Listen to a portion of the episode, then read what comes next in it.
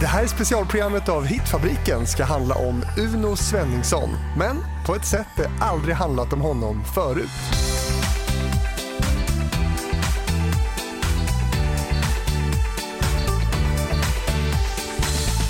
I den här serien program hör du barn till kända musiker välja ut deras favoritlåtar med sin förälder. Och du ska nu för första gången få höra Uno Svenningssons son Mark berätta om de låtar som han har starkast relation till från sin pappas stora produktion. Välkommen hit Mark! Tack så mycket. Tack. Roligt att se dig! Detsamma. Här. Du får nästan berätta lite hur det gick till för dig när du skulle välja ut de här låtarna. Ja, eh, det jag kan börja det är att jag tänker nostalgiskt mycket. Pappa är ju nostalgi för mig. Eh, så att jag gick väl tillbaka till barndomen lite grann när jag valde ut de här låtarna, de minnena jag har. Eh, från att man var med på spelningar och turnéer med pappa. Man var mycket liten. Var det svårt? Att välja de här låtarna? Nej, det tycker jag inte. Det här är väl de eh, mest solklara för mig egentligen. Båda gamla med Freda då och hans, på hans, hans solokarriär då. Mm. Det blir lite blandat. Det blir både liksom lite retro ända fram till eh, idag. Exakt. Och vi ska alldeles strax höra vilka mm. låtar som du har valt. Välkommen till min pappa Uno Svenningsson. Vi börjar från början. Ge mig ett skäl att dansa, ge mig ett skäl att tro att du någon gång ändå lyssnat på ord. Sångaren, låtskrivaren och gitarristen Uno Svenningsson föddes i Gnosjö kommun 1959. 1983 är han med och bildar och blir frontfigur i bandet Fredag. Namnet tog de efter att han vunnit en rockbandstävling just på en fredag. Bandet blir Gnosjös stoltheter med en rad hits som Vindarna, I en annan del av världen och den här.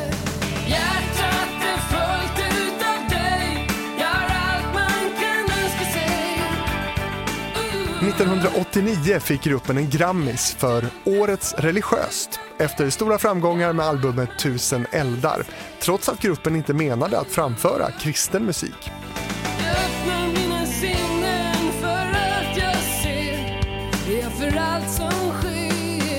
År 1990 fick gruppen ännu en Grammis, denna gång för Årets rockgrupp med motiveringen för texterna, musiken och det passionerade framförandet vilket gör grabbarna till numero uno. Gruppen upplöstes 1993. För Uno var det tid att gå vidare till en solokarriär.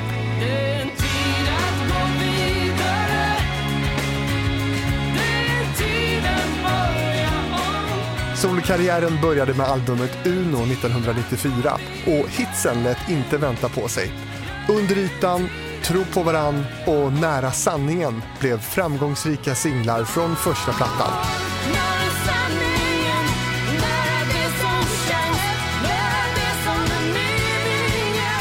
Nära sanningen är också att Uno vid två tillfällen tävlat i Melodifestivalen. 2007 ihop med Irma Schultz.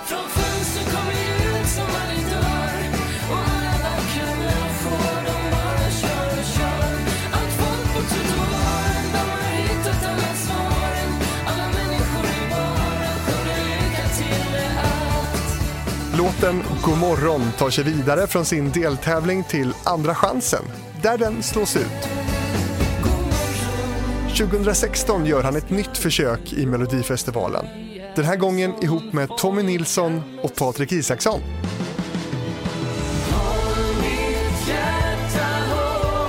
Bidraget Håll mitt hjärta hårt kom oförtjänt sist i sin deltävling.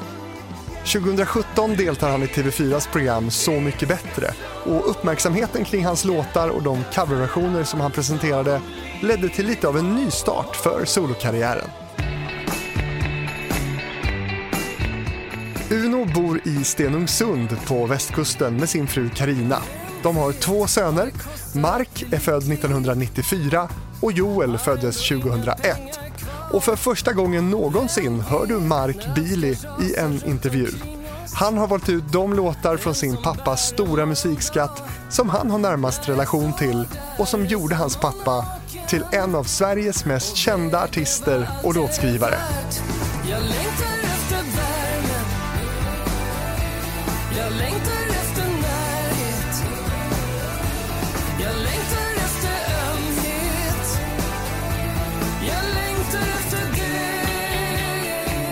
Ja du Mark, det är många låtar hör man här som, som din pappa har gjort. Det är en stor produktion. Mm.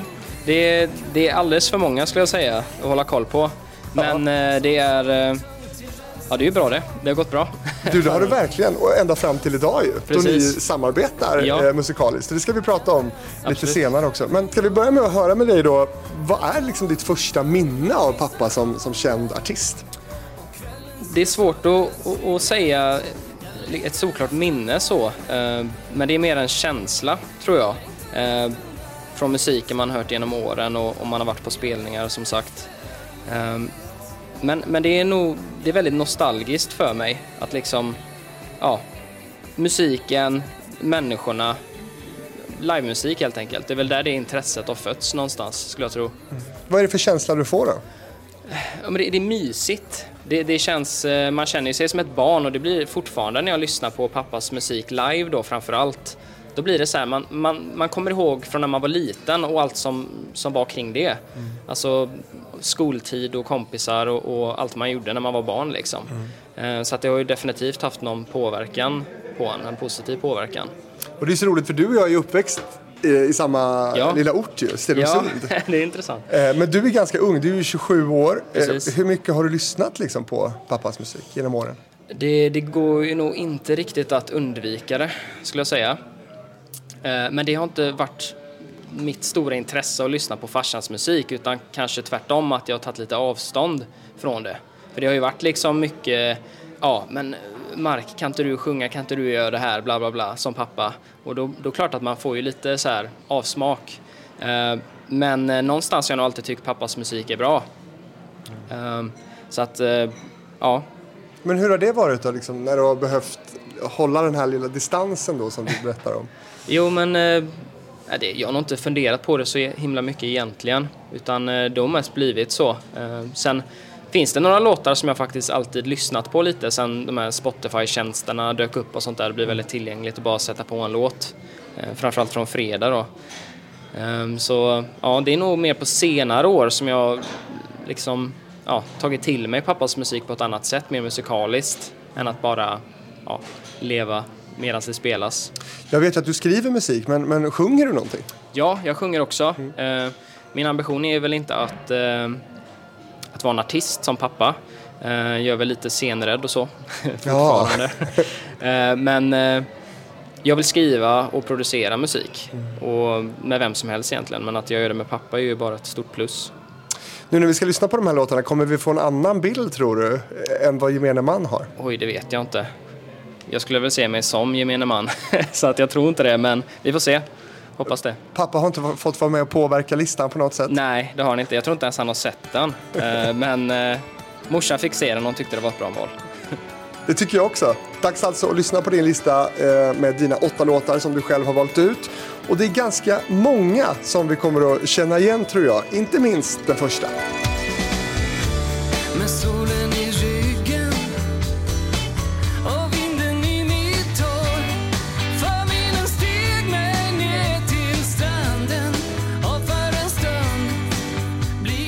Den här låten kommer från plattan I det osynliga och släpptes 2001. Ja, Mark, det här är ju en, en fantastisk stor hit och, och, en låt som många gillar. Var, varför valde du den här? Eh, jag tror att jag valde den för att det är väl den låten som de eh, flesta bör känna igen vid det här laget eh, i Sverige.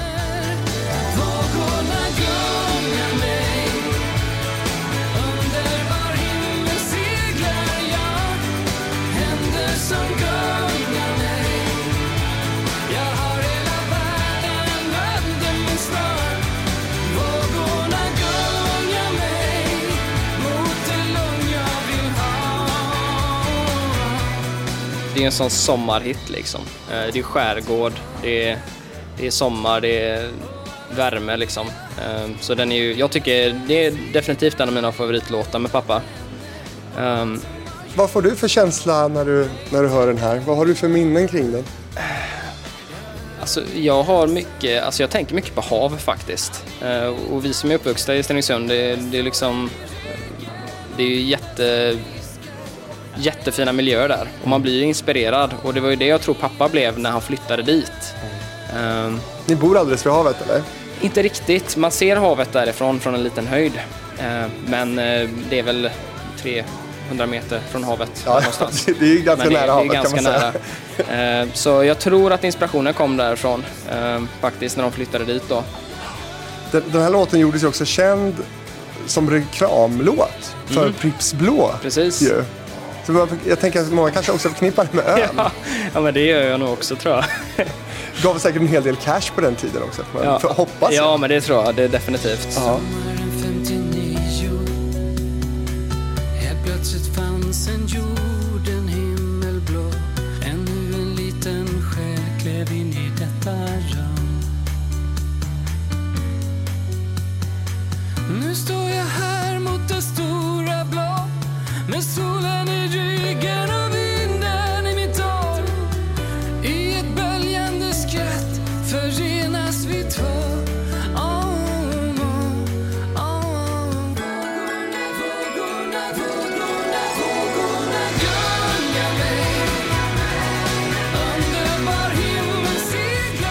Men, men, men du, jag vet inte hur mycket du kommer ihåg av det, men, men den fick också en hel del kritik då. Just att den såldes till Pripps Blå. Ja, Eh, Jag läste lite på, på nätet om det och eh, Ungdomens nykterhetsförbund hade en hel del synpunkter på den här försäljningen. jo jag har fått höra det. Eh, Att, eh, att Uno då gick in i det här samarbetet med Pripps samtidigt som han också medverkade i nykterhetsrörelsens ungdomsprojekt i syfte att få ungdomar att avstå från alkohol. Just det. Det är lite roligt. Ja. Nej, eh, inga reflektioner egentligen. Det är väl bara ett sammanträffande som är lite lustigt nu när man tittar tillbaka på det. Eh, Ännu roligare blir det när man hör då att UNFs, alltså Ungdomens nykterhetsförbunds ordförande då Ja. sa till Aftonbladet dra åt helvete och fråga sig om du eh, frågade då sig om eh, Uno inte hade någon moral som gör allt för pengar. är han pengalusten? Nej, det kan jag inte säga, herregud. Det ser, om, man, om man känner pappa och man ser honom på torget till exempel, då kan man inte tro att han är en kändis. Eh, det kan man verkligen inte tro. Han går runt med sina crocs och sina sletna arbetarbyxor och ja, jag vet inte, sitt släp han ska köra något skräp till, till tippen liksom. Så att det nej, jag tror inte det. Nej. Stenungstorg alltså, Ja, i våra hjärtan. Ja. Eh, men du, eh, den här relationen då som, som ändå blir när man är då en, en känd artist med, med press och sånt där. Är Mm. det någonting som du liksom har tagit del av eller känt av under dina liksom år? Nej, jag tror att eh, mina föräldrar har varit väldigt bra på att ge oss lite distans ifrån det där. Jag har aldrig upplevt att typ, min uppväxt har varit onormal på något sätt. Eh, jag tror inte min bror eh, tycker det heller. Utan de har nog varit bra på att liksom, ja, distansera oss från den världen tillräckligt mycket för att vi ska känna att ja, men det- det, påverkar inte. Sen det är klart att folk är väldigt nyfikna. Och liksom när jag var liten och, och lärare de frågar om, om, om pappa och, och om jag vill sjunga och det sådana här grejer. Så att det blir ju, man hamnar ju lite under skuggan såklart. Men det är ingenting som varit negativt för idag. Hur var det på musiklektionerna på Nej, Nösnäsgymnasiet? nej, jag ville väl vara tuff och spela dåligt och på det sättet i så fall. Nej, jag vet inte. Nej.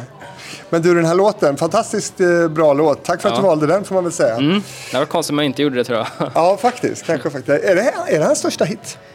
Det vet jag inte. Ja, men jag tror det. En utav i alla fall. Definitivt topp två skulle jag säga. Eh, I alla fall för mig.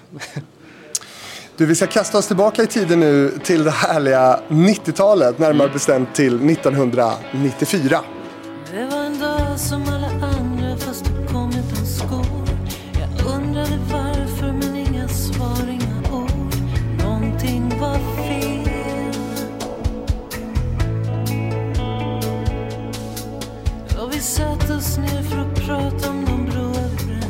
Den här låten kommer från din pappas debutalbum som soloartist som hette kort och gott Uno. Varför valde du den här?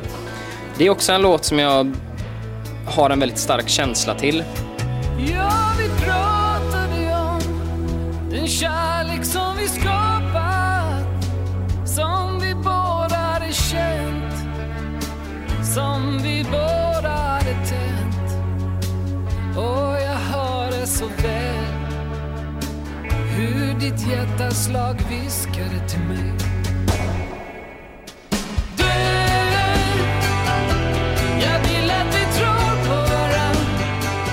Där har jag faktiskt lite mer minnen av innan min lillebror var född då, innan eh, 2001 då. Eh, när man kanske var med mer med mamma och pappa ute och, och spelade och, och sådär. Eh, och jag liksom har små fragment utav eh, livemusiken då. Eh, bandmedlemmarna och allt folk och den känslan. Eh, och sen tycker jag att det är en jäkligt fin låt med fin text och den är, den är väldigt stark. Den är, den är lite som, eh, ja men det är en av de mörkare nästan låtarna tycker jag. När du säger mörkare, känslor. vad, vad menar du då? Jo men det, är- det är musiken framför allt. Den är väldigt tung är den. Eh, ganska speciella ackord skulle jag säga. Eh, det, är bara, det är bara en känsla liksom. Och sen eh, Eva Dahlgrens röst, är ju, den passar ju så jäkla bra i den här låten. Eh, Vet du någonting om hur det, hur det blev just henne som, som blev duettpartnern här? Jag tror att eh, låten var ganska färdigproducerad. Eh, och pappa, jag tror pappa och han skrev ju den, eh, men jag vet inte om han skrev den med någon annan då. Men eh, den var ganska färdig. Men han fick bara en känsla att det hade passat perfekt som en, en duett. Eh, och då, då tyckte han väl att ja, Evas röst hade passat perfekt i just den här låten då. Och så blev det ju som tur var. Och det gjorde, den gör ju det. Ja. alltså, duetten med Eva här är ju helt magisk. Ja, det är intressant. det- Pappa är ju den ljusare, eh, på det ljusare spektrat där, är registret då. Och Eva ligger under i registret. Så att det blir ju väldigt häftig synkronisering där. Verkligen. Ska vi prata, ska vi säga någonting om hans röst? Unos röst, den är ju väldigt speciell. Hur Ja. skulle du beskriva den? Eh, den är världsunik nästan skulle jag säga. Eh, det finns många artister som låter unika, men man kan höra liknelser med andra artister. Och man kan säkert hitta någon som är identisk. Men jag har väldigt svårt att tro att det finns någon som har en liknande röst som pappa. Vilket är nästan lite synd att han bara hållit sig innanför Sveriges ramar. Utan eh, jag tror det har varit intressant för världen att höra hans röst också. Vad hade hänt då tror du? Det vet jag inte. Det är väl mycket mm, rätt tid och, och rätt musik, eh, rätt genre. Eh, men ja, jag tror att det här kan gå jäkligt bra. Det är väl det jag försöker eh, lyckas med nu då. Är det så? Lyfta fram han. ja, men kan, det Vem bli, vet, kan det vet? bli Uno på engelska framöver här? Jag vet faktiskt inte. Jag vet inte om han är så sugen på att lära sig engelska ordentligt här nu. Det kommer att bli många tagningar i så fall tror jag. Men en utmaning. Ja, det är det definitivt. Men eh, på tal om Eva Dahlgren här, har, har du träffat henne någonting? Det har jag säkerligen gjort, men jag, jag har faktiskt inga minnen av, av just henne som person. Så.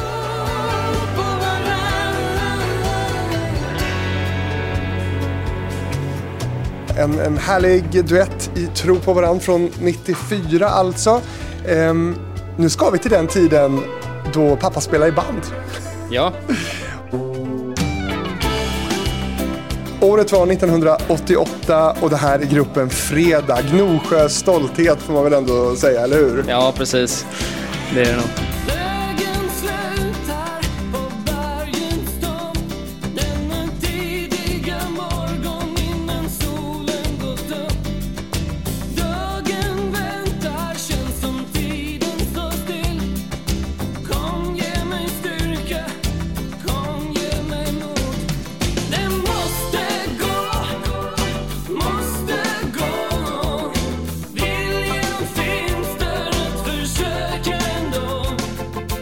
För relation till Gnosjö idag?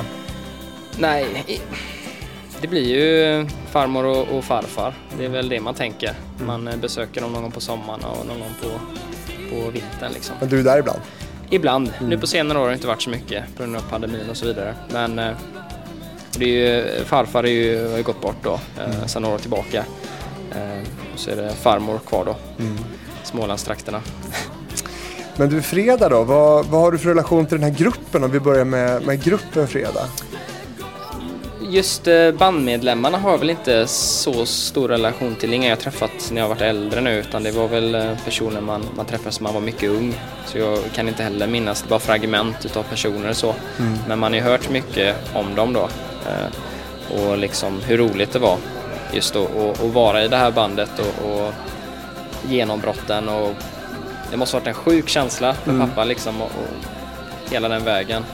Någon slags soft rockband, eller vad ska man kalla det? Jag vet inte, jag skulle nästan säga att eh, jag får lite säga U2-känsla. Eh, det är väldigt modernt för den tiden, skulle jag säga. Och väldigt underskattat nästan, tror jag också. Eh, Det finns jäkligt bra låtar där. Väldigt catchiga och, och moderna och många av låtarna hade man kunnat göra om till, till en jättegrym poplåt som hade hållit idag liksom. Är det något du är sugen på? Ja, det, det tror jag det kan bli faktiskt. Eh, får ju fråga pappa först och de andra bandmedlemmarna kanske, men det, det hade jag tyckt var roligt faktiskt.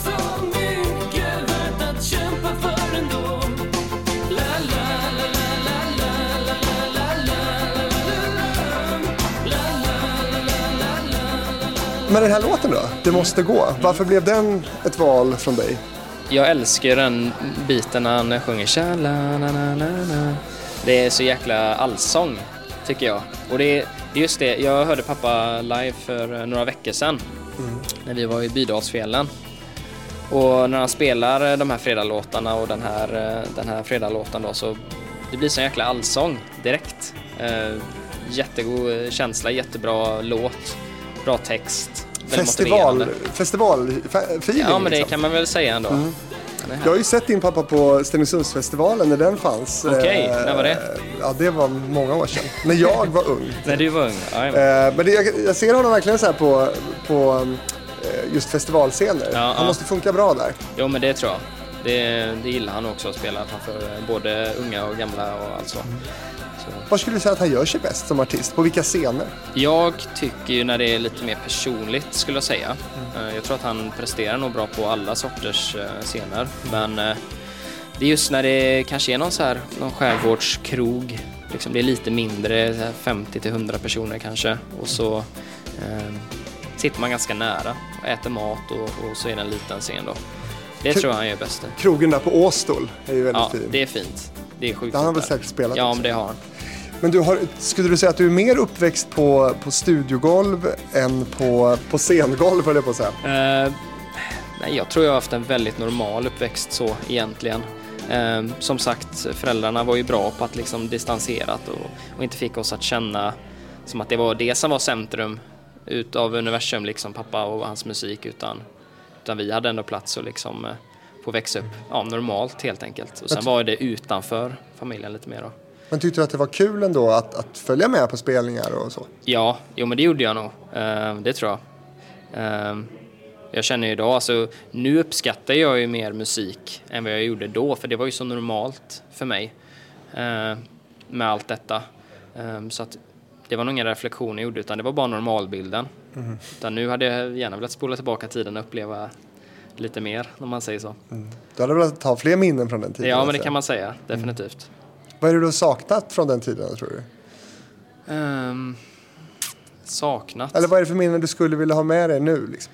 Ja, jo, men det är väl just den här sociala biten och jag vet inte, att man inte behöver tänka på något, man behöver inte ha några ansvar egentligen, man kan bara leva, lyssna på musik, ha det gött, eh, lite fest. Det, Utan ansvar och fest och musik. Det är perfekt ju. ja, men det är bra. Och en Pripps. Ja, men precis. Ja. Underbart. Vi ska eh, återkomma till eh, fredag, men vi ska tillbaka till solartisten Uno nu och lyssna på en låt från den första solplattan. Under ytan finns stora och små Under ytan finns det skratt och gråt Det finns mycket där som händer som vi inte kan förstå men vi hittar alltid svaren där i botten av oss själva Ja, Mark. Under ytan från 94. Också en jättehit. Varför har du valt den?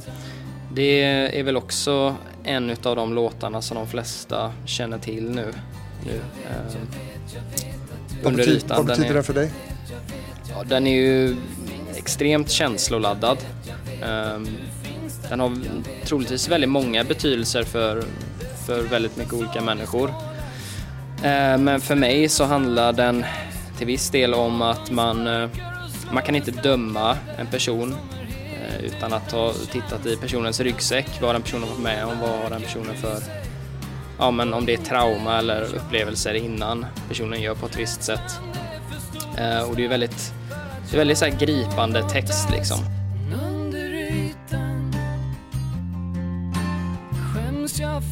Mig själv Under hitta bränner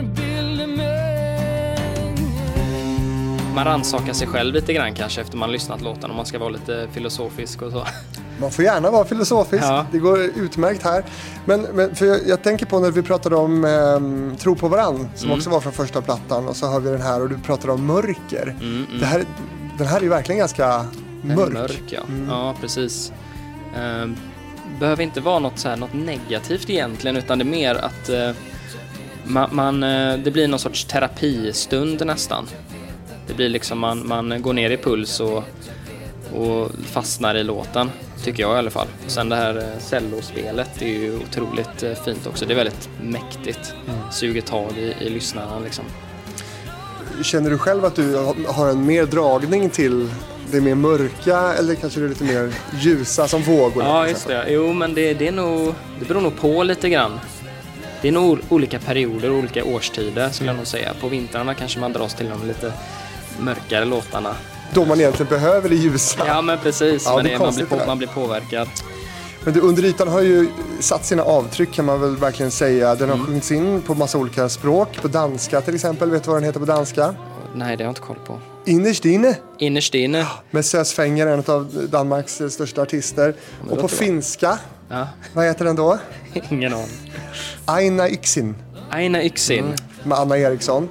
Eh, och den har säkert gjorts av fler också gissar jag. Ehm, och att andra då gör framgångsrika covers på hans Mm. låtar, hur är det? Är det en ära eller hur känns det? Jo, men det, det känns ju hur coolt som helst ju. Eh, nu visste jag inte vad de låtarna hette. Jag visste bara att de hade spelats in på lite olika språk. Eh, men eh, ja, det är ju hur häftigt som helst. Pappa måste vara ju riktigt stolt. Det tror jag definitivt. Och sen kom den ju där svängarna med att jag föddes också. Så att det är också en, eh, det är antagligen därför den blev så bra. Du var inne på den här textanalys förut och det lite mer fil- filosofiska. Och, och jag tänker mig väl att många just... Eh, jag tänker mig väl att många då gillar den här låten för att det går att känna igen sig i den. B- Vad, vad ser du för reaktioner hos publiken när, när den spelas? Jag tror nog folk blir, eh, från, att, från fest om det har varit någon fredagslåt någon minut innan till att under ytan kommer så då sjunker nog folk lite mer och, och lyssnar mer och blir tysta. De blir sitter som ljus liksom. Ja. Så det är väl det som den eh, reaktionen blir då. Det är rätt coolt. Ja, verkligen. Man fångar en publik med den kan man säga. Ja, Har vi något mer vi ska säga om under ytan innan vi går vidare? eh, vi kan gå vidare. Ja, då gör vi det. Vi ska lyssna på den äldsta låten nu som du har valt ut. Vi ska till 1986.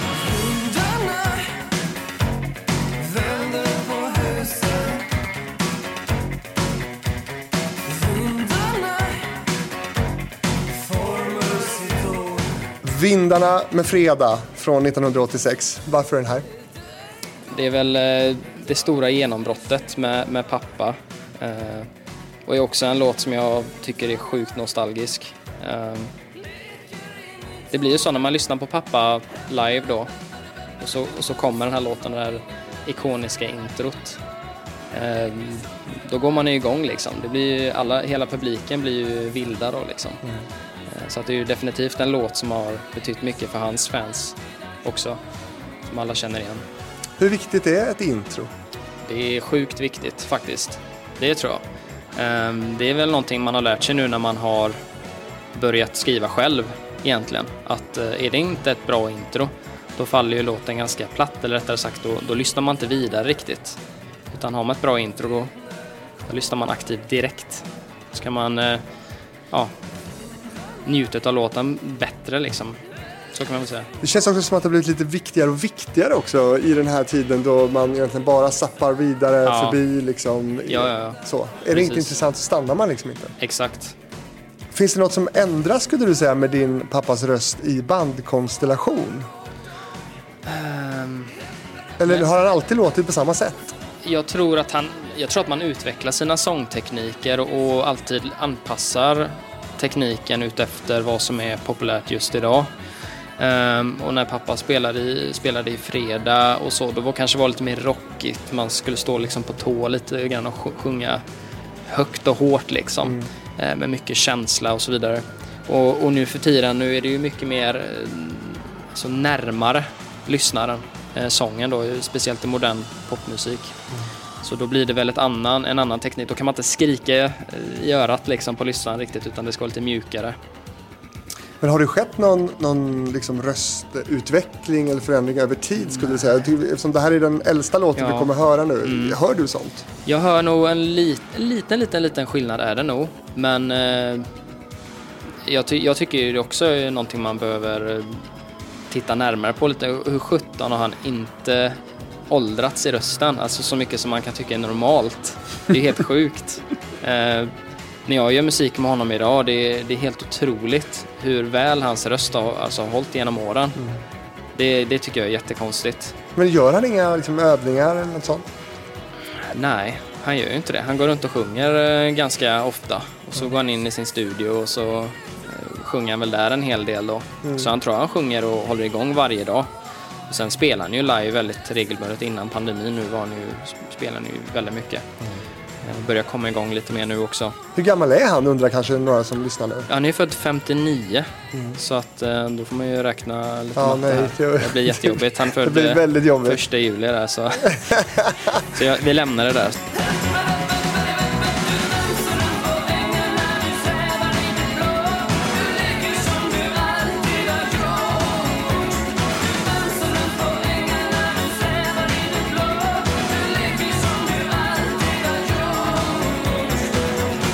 Finns fredag idag? Eh,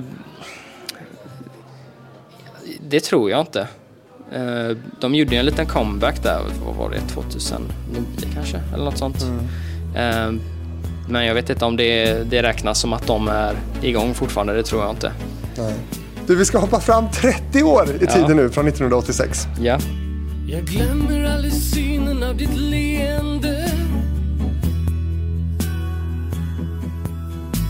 Två ögon som glittrar som de verkligen ska. En dag bland alla andra men en stor dag för dig. Två ögon som glittrar mot framtiden. Du vinkar hejdå och solen ler i ditt hår.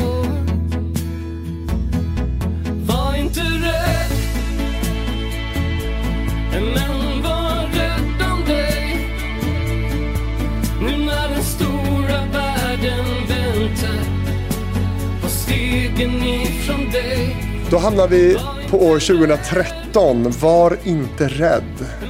Varför har du valt den här? Eh, låten är väl till viss del skriven till mig faktiskt. Eh, jag tog ju studenten 2013 eh, och då gjorde ju han den låten, skrev den låten. Och den var ju ämnad till mig som sagt om att liksom, ja, nu är du fri, nu kan du ge dig ut i världen. Eh, liksom, det finns mycket läskigt men eh, ja, du ska inte vara rädd för det liksom utan Och det är precis det du har gjort också. ja, det kan man väl säga. Kan du berätta någonting om det? Ehm, ja, jag tog ju värvning i, i försvaret. Eh, gjorde min eh, GMU, tre månaders grundutbildning och sen fortsatte jag på grundkurs amfibie. Och sedan har jag varit anställd i försvaret sedan dess då.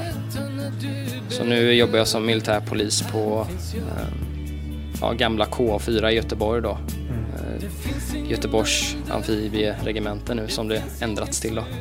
Men vad har du varit ute och, och sett i världen? Eh, Jag har rest en del ändå. Det har ju varit lyxen att- få vara i den här familjen är att vi har kunnat resa en hel del. Asien och Afrika. Eh, Var i Marocko i Afrika då. Eh, Bali och Thailand. Mycket trevliga ställen. Spanien har man ju rest lite till. Men i jobbet då? Eh, jobbet har varit hemma. Eh, de förbanden jag har jobbat på har varit stationära på, på hemmaplan då och inte åkt på några insatser utomlands. Hade du velat det? Ja, en tid i karriären så vill jag definitivt det. Men eh, nu när man har familj och barn och så, så känner jag att jag, jag är nöjd. Jag har gjort mycket annat roligt i försvaret som, som, som jag tycker är tillräckligt häftigt och, och ja, gett mig mycket erfarenhet. Så. Och det händer mycket i försvaret nu gissar jag med, med det världsläget vi, vi har haft här under Ja, våren. precis. Så nu är det ju väldigt aktuellt. Så då, då är det ju folk blir väldigt nyfikna nu när jag berättar att jag, jag jobbar i försvaret.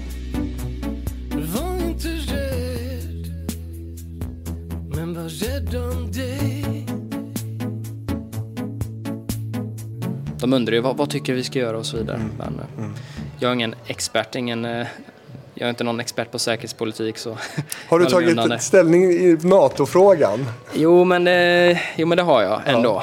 Eh, ja, men jag, jag tror att det är en bra idé. Eh, sen är väl jag färgad kanske.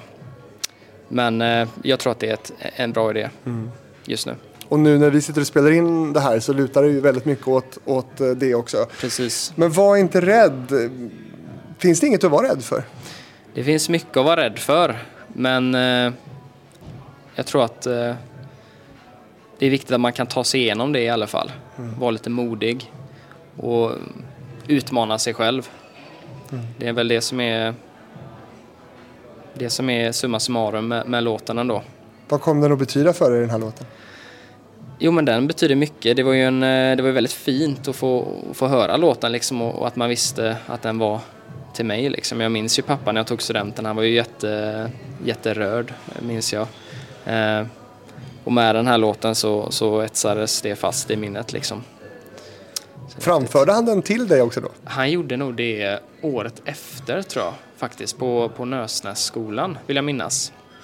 Så då slapp jag skämmas då. Framför klasskompisarna. Näsnässkolan som är det stora gymnasiet i, i Stenungsund. Då.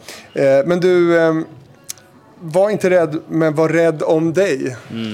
Eh, väldigt, ehm, ja det är ju det man som förälder vill Mm. säga. Kommer du, eller har du redan skrivit något? Du har ju också barn idag. Ja, så är det.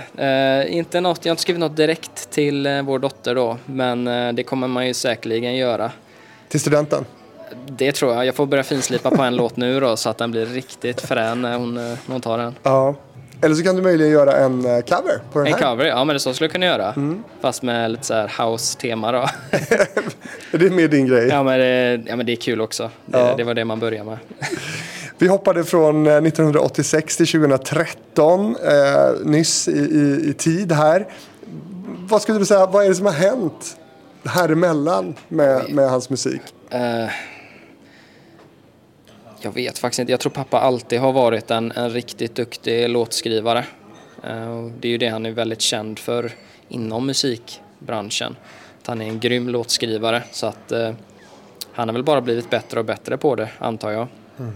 Eh, men det blir ju mer och mer personlig musik, så är det ju. Från lite mer poprock, som du sa tidigare, eh, till att bli lite mer, ja, countrypop kanske, jag vet inte, någonstans där. Vad tror du den utvecklingen kommer ifrån? Kanske att man blir äldre, man pallar inte. Eh, nej, jag Är han vet tröttare inte. pappa idag? Nej, det tror jag inte. Jag vet, jo lite kanske. Han börjar ju bli lite gammal nu. Ja. Men eh, han är ju sig själv. Och det är ju rätt roligt. Eh, ja, ni som känner pappa ni vet. Han är, han är skön. Tillbaka till 80-talet nu. Ja.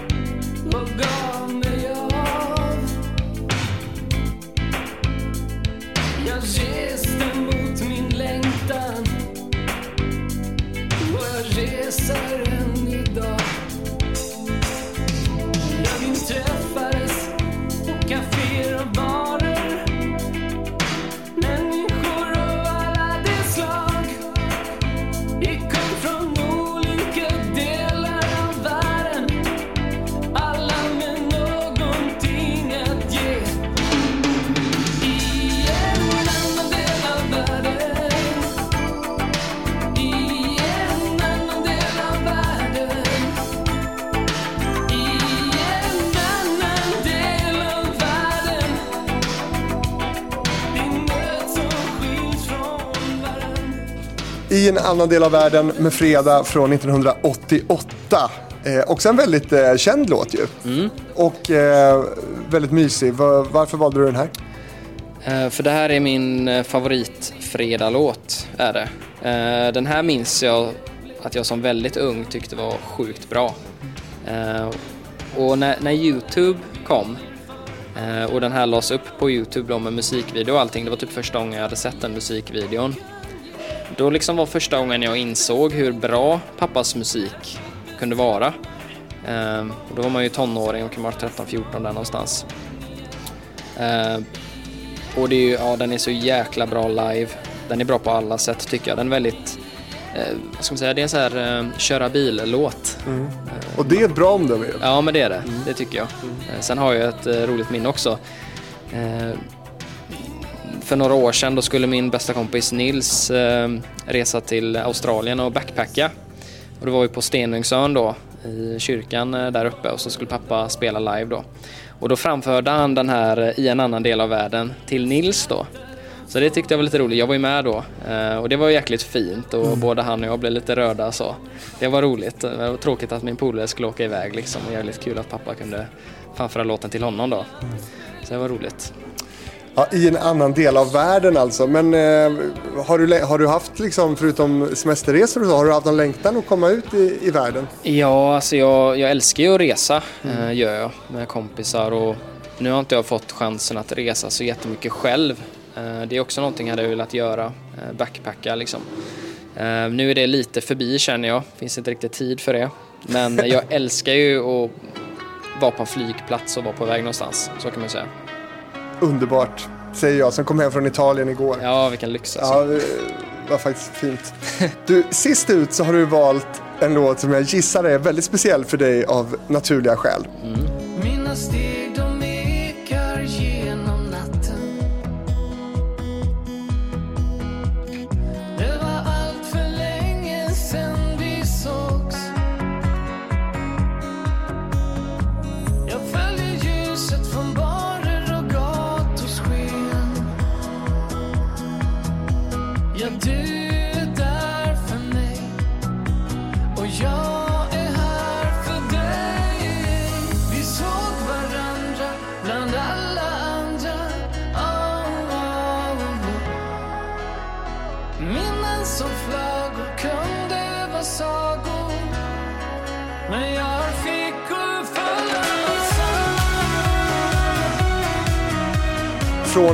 2021, Fickor fulla av sand med Uno Svenningsson.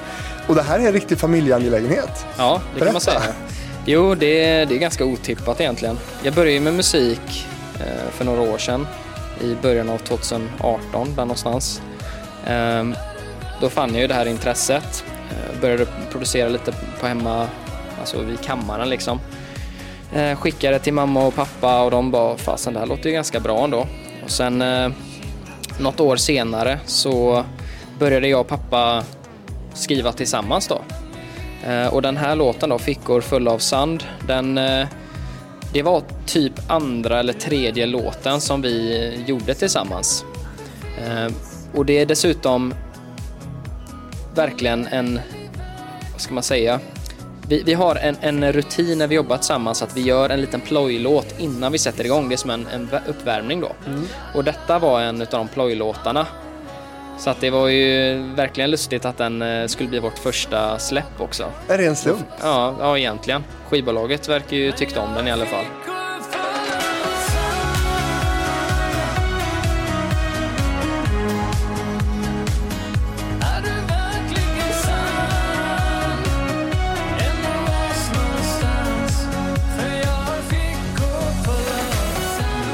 Att eh, det var ju roligt. Den lät ju inte exakt så som den gör nu då, utan jag fick ju prodda den, eh, prodda upp den lite, lite bättre då.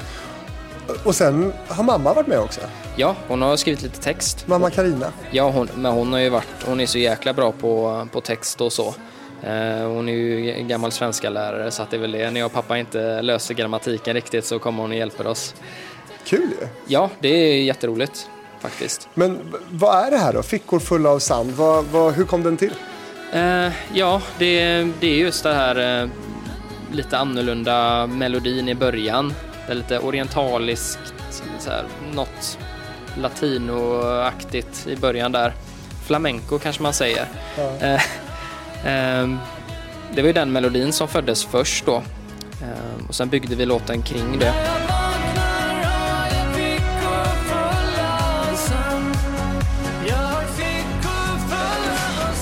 Ja, texten, det, det var ju någonting eh, som vi, vi kom på utefter den känslan som den melodin gav oss egentligen.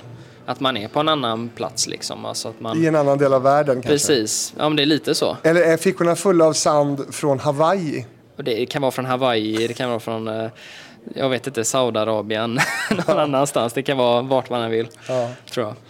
Men du, hur, hur har det varit då och, och den här liksom, processen att skriva musik med sin förälder? Ja, det har ju varit eh, väldigt intressant får jag ändå säga, för man kommer ju varandra väldigt nära när man skriver musik så. Eh, man blir ju väldigt mycket som kollegor. Eh, och man lär ju känna varandra, liksom, vad tycker du är, låter bra, vad, vad tycker han, alltså han lär sig vad jag tycker låter bra. Och så samarbetar man, mycket ge och ta. Eh, och jag brukar säga att jag aldrig känt pappa så bra som jag gör nu. För innan så har jag känt pappa ja, som min, min far då. Eh, och nu så känner jag pappa som en, en bästa vän på ett annat sätt då. Eh, så att de har ju lärt känna den sidan med honom också. Vad fint. Ja, så det är, jag tror det är väldigt... Eh, det, det är det mest unika liksom med det här och det är att det, det kom så naturligt. Det var inte påtvingat på något sätt utan det var, det var vi som fann varandra i musiken och, och började skriva tillsammans. Va, vad har du för relation till pappa idag? Ja men eh, den är, jag tror den är ganska normal som eh, en, vanlig eh, far och sonrelation då. Hur ofta ringer ni varandra? Det, det är väldigt olika. Ibland blir det varje dag. Bara för att man vill försöka jobba tillsammans. Liksom, Kolla hur hans schema ser ut. Och han, han lägger mycket tid på trädgården och, och köra till tippen och kolla fotboll. Så att det, är, det är mycket man måste liksom anpassa schemat till det. men Och, det och spelar ju mycket också. vad sa du? Och spelar mycket. Ja, men det gör ni också. Speciellt eh, nu då när det börjar dra igång här efter pandemin. Men eh, ja, det är, det är en väldigt speciell relation ändå, skulle jag ändå säga. Men du bor kvar i Stenungsund? Ja, jag har flyttat till Stenungsund nu i februari flyttade vi. Innan bodde jag och min fru och vår dotter i Göteborg. Eh, Men nu har vi flyttat till radhus Stenungsund. Så vi trivs hur bra som helst och det är ju nära till pappas studio då. Så att eh, det är bara att jacka in sig där. Precis, men var, var, var spelar ni in? Eh, Vi spelar in allting i, i pappas eh, studio då. Så jag drar sladd från mitt ljudkort till hans gitarr. Säger åt honom så här ska du spela. Eller så kommer han på någonting. Och så har vi dratt sådana här mörkläggningsgardiner i, i taket från Ikea. Eh, som vi spelar in liksom sång och sånt där och blir lagom ljudisolerat. Och det blir alltså eh, i Stenungsund då? Ja, i Stenungsund ja. I hans gamla studio där. Producerat i Stenungsund, fantastiskt. Men du, hur färgad är du skulle du säga av, av att pappa har hållit på med musik och pappas musik nu när du gör musik? Ehm, jag tror, jag har ju definitivt ärvt någon, en liten eh, del av hans talang, tror jag. Ehm, musik kommer väldigt lätt, liksom, eh, jag kom på melodier och, och låtar jäkligt fort. Ehm, och det är så likadant för honom. Ehm, men eh, Jag gillar ju väldigt mycket den här Fickor fulla av sand för det låter väldigt mycket som Uno 2.0. Ja. Är, det, är det dit du vill ta honom? Det, jag vet inte faktiskt. Jag tror han själv kan ta sig till Uno 2.0 där. Men jag försöker ju lära mig så mycket jag kan nu av mitt och pappas arbete så försöker jag ju samtidigt eh, liksom jobba mig utåt och få en egen, ta en egen väg i musiken då och liksom kanske lämna det till och med eh, helt och hållet då. Så att det är, ja, det, det är intressanta tider nu med, med, för mig och honom egentligen. Du ska väl inte svika pappa? Han behöver kanske dig. Ja, men han ska, jag kommer alltid skriva hits till honom, så är det. För du är uppe här i Stockholm nu eh, och du har träffat lite liksom, förlagsfolk och så. Berätta. Ja, ja men precis. Jo, men jag har eh, träffat lite eh, folk från Warner Chappell och sånt där. Och och fått ett ansikte största, på dem. Bland de största förlagen ska vi säga i Sverige. Ja, precis. Och det är ju väl min dröm att få, få jobba med det här. Det, är ju, det har varit otroligt roligt att, att liksom kunna leva på detta. Nu har jag ju mitt jobb som är väldigt eh, eh, förmånligt med ledighet. Eh, så jag har tid att liksom satsa på musik samtidigt som jag kan ha en, en, en, ja, en normal inkomst då. Men förhoppningsvis med tiden så kanske man kan börja tjäna lite pengar på musiken också. Det har varit fantastiskt bra. Vi får se hur det går. Hur mycket tid lägger du på musiken idag skulle du säga? Vid Eh, sidan av ditt vanliga jobb då? Ja, det är, eh, det är ganska olika. Eh, Nu har det varit en intensiv period med mitt jobb, så då har det inte blivit något alls i princip. Eh, men många veckor så blir det kanske 20 timmar på en vecka och då skriver jag ju, jobbar jag med min och pappas musik och så jobbar jag med min egna musik då som jag vill förhoppningsvis ja, kunna nå ut med i framtiden då. Så de lägger sig på en bank där. Bra där. Ja, men det är mycket tid går åt det. Men du, nu när du sitter då med, med förlagsfolk och sådär, vi- vilka... Då kanske de undrar, vilka vill du jobba med? Vad, vad har du för Oj, drömmar ja. och mål? Vilka vill du skriva till? Jag vill ju, nu är det lite pretentiöst kanske, men jag vill ju skriva till världsstjärnor ändå. Jag tror att jag har potential att kunna skapa musik till de, till de absolut största stjärnorna. Jag tycker ju eh, Max Martin och, och Oscar Holter och de gubbarna är otroligt duktiga producenter som skriver med Weekend och alla de stora. Och, Det är dit du vill. ja, absolut. Skriva till Ed Sheeran, till, eh, ja, till Weekend som sagt. Eh, Hiphop hade jag kunnat göra också, liksom hiphop-beats och, och sådär. Skriva lite, ja, allt möjligt tror jag. Jag tror jag är ganska bred. Eh, Hur långt ifrån det målet är du skulle du säga idag? Oj, men man är väl bara en hit ifrån, så skulle jag säga. Men eh, ja, det är väl att rätt personer får höra det också, så, ska, så är det ju. Så det är ju lite flyt får man ju ha, definitivt. Det finns många duktiga producenter och artister idag. Har du släppt något eget så att säga? Nej, jag har hållit på det faktiskt. Sen har jag en hel del, eh, ja jag har jättemycket låtar som bara ligger på en hårddisk liksom. Men som du inte har någon sång på då? Eller har du sjungit då? Jo, men jag sjunger på det mesta, Ja. gör jag. Eh, Kan vi inte få spela upp någonting så vi får höra? Som jag sjunger? Ja. Ja, men ja, det kan vi väl göra. Eller hur? Ja, visst. Men okej, vad, vad kan vi få höra då? Jo, vi kan, eh, vi kan lyssna på en av mina låtar, en låt som jag gjorde ganska nyligen. Eh, fortfarande en demo då, sen är inte helt färdig. Eh, no Tomorrow heter den. Men vi, vi lyssnar på den här. Mm, kör. I wish I had a thousand lives. I need a thousand lives with you. Mm. No matter how tall we can climb, I'd rather fall than die than losing you.